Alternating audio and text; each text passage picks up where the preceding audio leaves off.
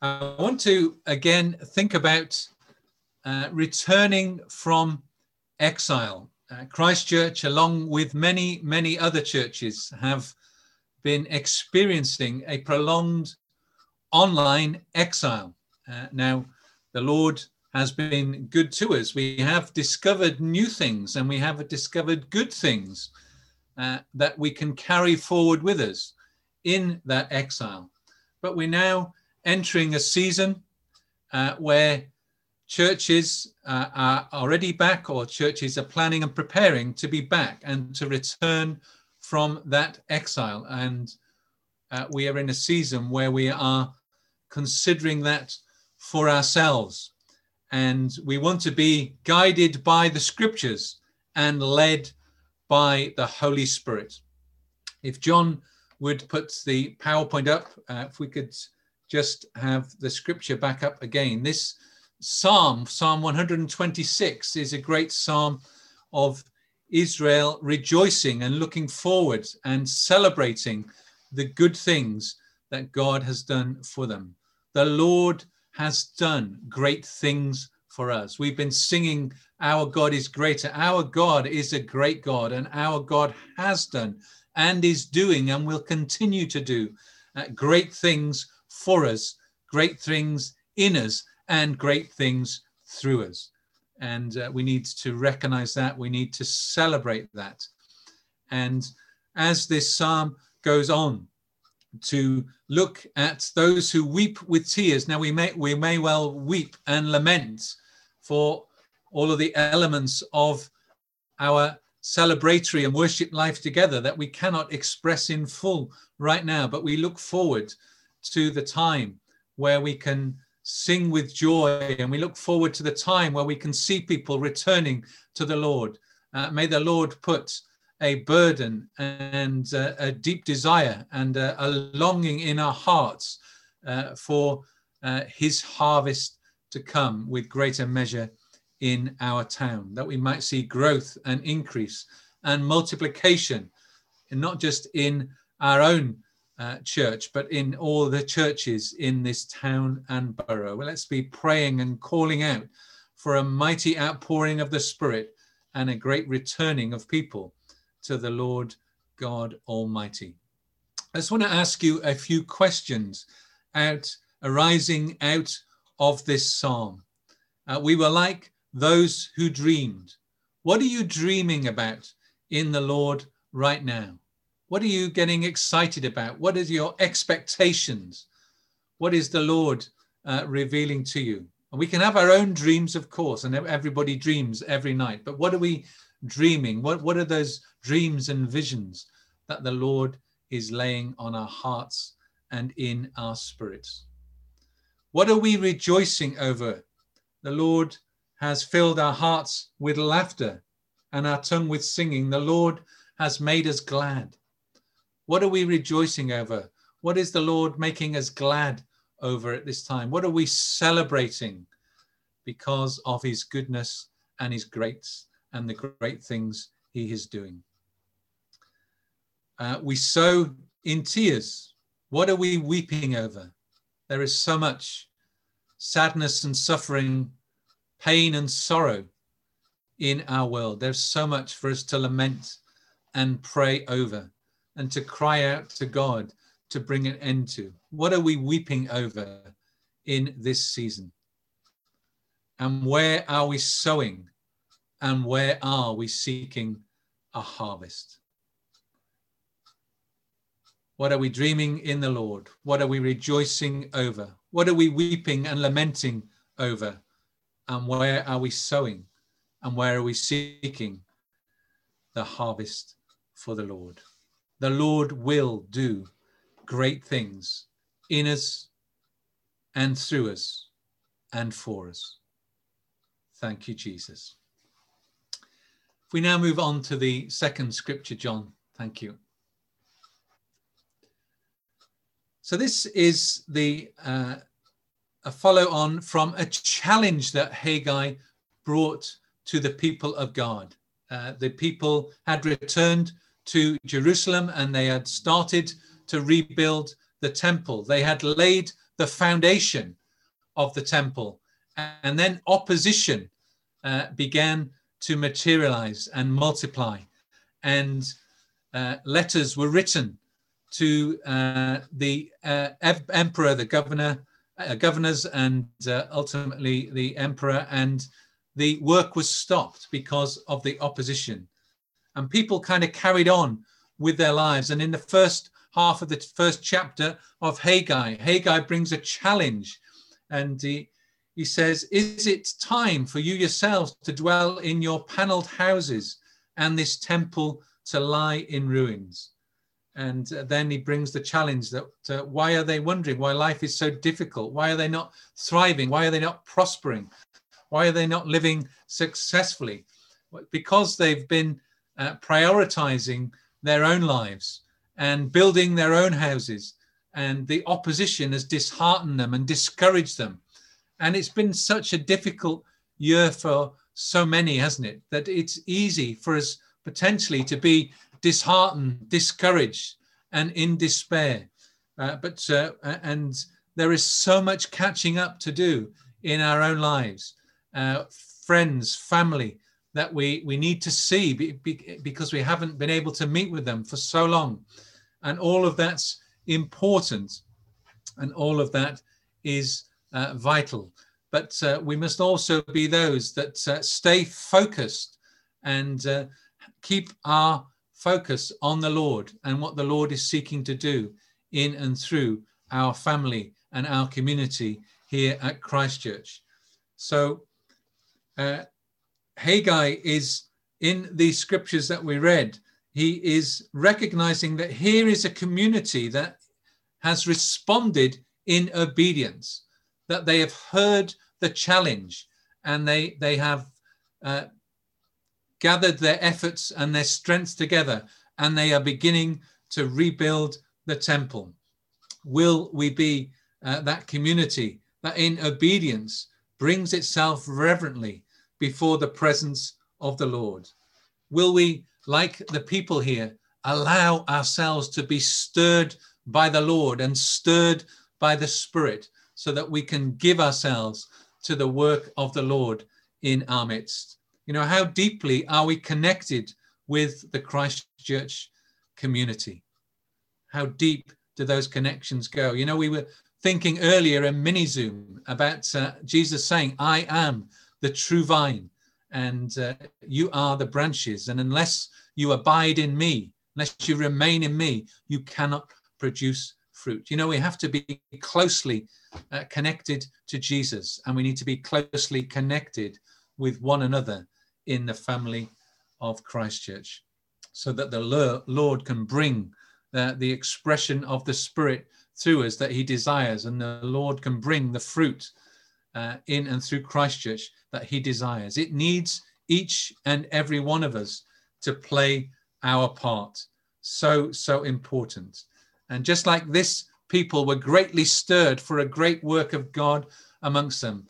May we be those that are open and will allow the Lord to stir us, uh, stir us in our hearts, stir us in our spirit, stir us in our vision, stir us in our expectations, and uh, stir us up to uh, go and uh, reap a harvest in Jesus' name. The Lord is always seeking a harvest in and through his people, and the harvest is always uh, white and ready to be reaped. Will we let him stir us to be those workers in his vineyards and in his fields uh, to bring in that harvest for his glory in Jesus' name? If we move on to the next slide, John, under uh, both Ezra and Nehemiah, the people of God returned, the people of God began to rebuild, and the life and uh, spiritual life and communal life of Israel was restored. And we will be returning. And uh, at the moment, that uh, will not be straight to Acton Community Resource Centre. That building will be a little bit delayed in its opening. So at the moment, we're looking at potentially uh, using St. Margaret's Church building, uh, likely in the afternoons. And uh, that is what we're looking at in the imminent uh, few weeks and months ahead. Uh, obviously, our priority is to get back into the building at Acton as soon as we possibly can. But we could only use that under community uh, building guidelines at the moment, which would be a limit of 15, uh, whereas you have greater capacity with numbers if we're using a church. So that is the reason why. But it will still be a season of singing the Lord's song in a strange land, Psalm 137, because of course there will be continuing restrictions around singing together. And that is such a uh, vibrant, such a powerful, and such an important aspect of our communal worship life together. Uh, it's the way we celebrate the Lord together. So much of that is through song. And uh, obviously, there are challenges uh, that will remain around that for some time yet. We will have to rebuild uh, the communal worship, uh, uh, our prayer ministry, and other ministries which have not been easy in this online um, format. Uh, uh, when I say prayer, we are praying online, of course, and and I, I would say in terms of our praying together, uh, Zoom and online has enhanced that. But in terms of praying for people, it's uh, not so easy in the virtual world as it is in the physical world. And of course, as I shared last time, we are all living stones in that temple that the Lord is building through the Spirit. And uh, every stone has its part to play, every stone has its position, every stone brings that harmony uh, and that beauty uh, to uh, the whole building. You and I have a bespoke, a unique, a special place to play in the life of Christchurch. And uh, Christchurch needs us as its living stones to take our place and to play our part. And then the restoration, the restoration of our ministries and our mission, the restoration of people's lives, and the restoration of the wider life of Christchurch. There is much for us to rebuild and restore in the power of the Spirit as we return from this uh, online exile. We go on to the next slide, please, John. The return of the people of Israel was a phased return in three phases over a period of about 100 years. Firstly, with Zerubbabel and Ezra, and uh, then some more with Ezra as they uh, rediscovered the law and reinstituted the worship, and then finally under Nehemiah as they built the walls of Jerusalem again, a mighty work and act of God in only 52 days. Undoubtedly for us, it will be a phased return. Uh, two factors will primarily influence that.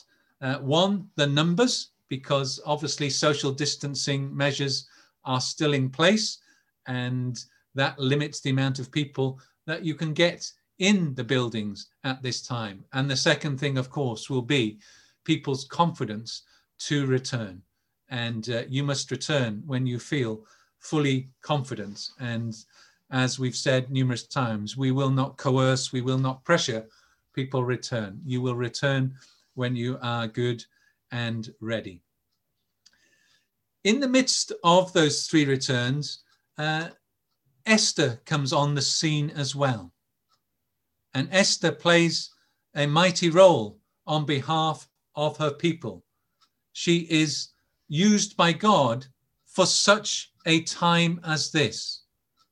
And I believe with all my heart that God has brought each and every one of us to Wrexham to live in this area. God has brought each and every one of us to Christchurch for such a time as this. We are placed and we are positioned for purpose in God. And just like Esther, we are placed and we are positioned to bring a breakthrough for others. God wants to bring breakthrough for others in and through you. You know, do you believe that? Do you have faith for that? Is that something you can get behind? I, I believe that's a word of the Lord to us. God wants to bring breakthrough in and through you for others, just like he did for Esther. Will mean salvation and deliverance and rescue for many. Hallelujah. Praise the Lord. God can do far more in you and through you than you could ever hope or imagine. You know, can we expand our vision and expectation of what the Lord can do in us and through us? I hope you can hear me okay. Our internet's been a little bit unstable this time. And finally, uh, the next slide, I want to think about being stirred up. The people here were stirred up to obedience, uh, their Lord's house over and above their own individual houses. You know, will we let the Lord stir us to take up the purposes and priorities on his heart for Christchurch at this time? The people were stirred up for holiness. Under uh, Ezra, uh, there was a return to the law. The law was read out, and the people uh, half wept and half uh, rejoiced. Uh, but the word of God, uh, the law of the Lord, made an impact in their lives and in their hearts. Are we those that will let the word of God stir us and shape us and and to his plans? Uh, we, they heard the word of the Lord, they heard the law of the Lord, and they heeded the word of the Lord, and they obeyed the word of the Lord. It led to action in one of the things they did in Ezra chapters 9 and 10 is they recognized that marrying into the foreign nations was leading them into idolatry. So they put away the foreign wives and they uh, broke themselves off from the idolatry that was uh, seeping into their lives. You know, we, we need to stir ourselves to holy living. How we live matters because your life is a constant testimony. And we need to be ruthless with idolatry in our lives. You know, I'm a great sports fan. I love watching sport, but I was deeply convicted as a young man and all of my Manchester United uh, memorabilia I threw it out because the Lord had to come first. And I just don't keep any of that anymore. I still love watching Man United and uh, celebrating and sorrowing uh, as they win or they lose. Uh, but uh, all of the stuff that was uh, getting in the way of my relationship with Jesus, I had to get rid of it. And, you know, we have to be ruthless with those things that distract us and distance us from the Lord and that will be different for you and that will be different for me. But are we aware of that which draws us away from the Lord, that which causes us to be distracted, that which pulls us away from Him, that which stops us being close? Because if we're not close, then the life uh, giving energy of the Spirit cannot flow from Christ to His people, and we will not produce any fruit for Him. So let's be a people that stood to obedience and holiness, uh, rooting out uh, sinful practice and idolatry in our lives. You know, they were those that were stirred up to be accountable and they were stirred up to action. Uh, in Ezra 8, as they returned and carried the implements of the temple, Andrew reminded us last week the priests and the Levites uh, were weighed uh, because what they were carrying was weighed. There was an accountability for the job that they were taking on. Uh, the action they undertook, they were f- perfectly willing to be accountable for it. You know, as they set their hands to God's work and uh, they set their minds to God's work as well. You see both in Nehemiah, Nehemiah 2:18 and Nehemiah 4 and 16. So are we ready to serve with our hands and our bodies? And are our minds focused and are our hearts fully behind what the Lord uh, is seeking and wanting to do in and through the family of Christchurch? Are we ready to carry our load and take up our responsibility like those priests and those Levites? You know, they all took responsibility in rebuilding the walls. Everybody took responsibility for a section of the wall. And with his family and with his household, he made sure it got rebuilt. Each and every one of us has a vital, a crucial, uh, a bespoke, a special part to play. It would be so easy to leave it to other people or leave it to leaders or, or leave it to the next person.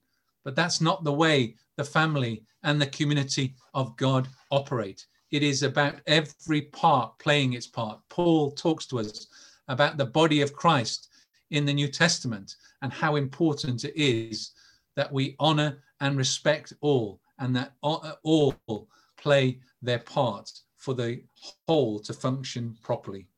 You know, they had shovels in one hand and they had swords and spears and shields in another. They were ready to work and to build, and they were ready to battle and they were ready to watch.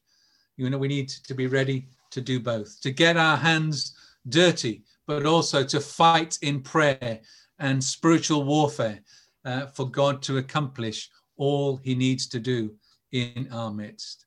Will we take up our shovels and will we take up our shields and our spears and our swords? Will we build and will we battle and will we work and will we watch? all of us need to be involved in both of those tasks. It is not a task to say, I'm just a builder or I'm just a battler. No, we do both together. We are in it together and we are working in partnership with the Spirit. And as we build and as we battle, God has given us gifts and talents and abilities. He has blessed us with spiritual gifts. You are a very gifted person in the Lord and the Lord encourages us to stir up the gift that is within you. It's a time to be stirred in obedience, a time to be stirred in holiness, a time to be stirred in accountability and action.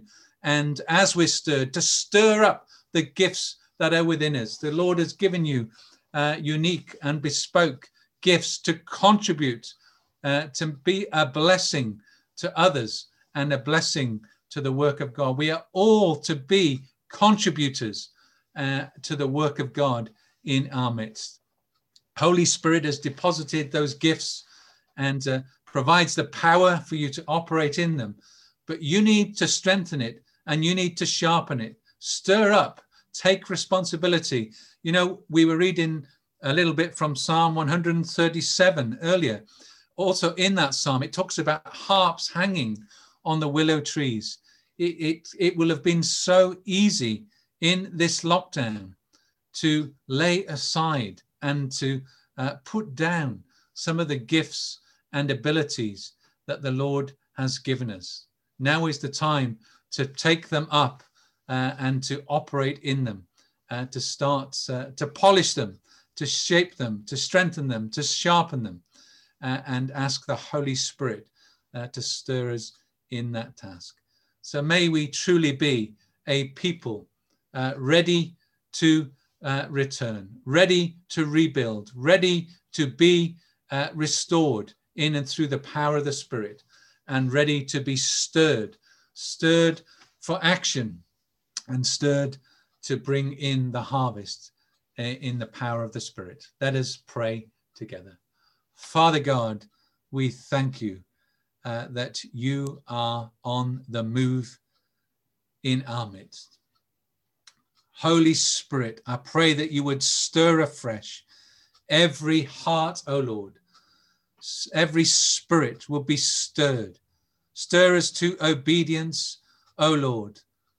Stir us to holiness, O Lord. Give us a deeper reverence for your word. Open our eyes to see your will and your ways in your word like we've never seen before, O Lord.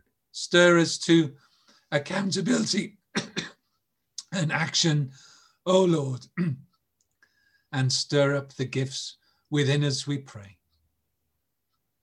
Father, that we might bring honor and glory to your great name. And Father, that we might see a harvest in our midst. In Jesus' name, amen.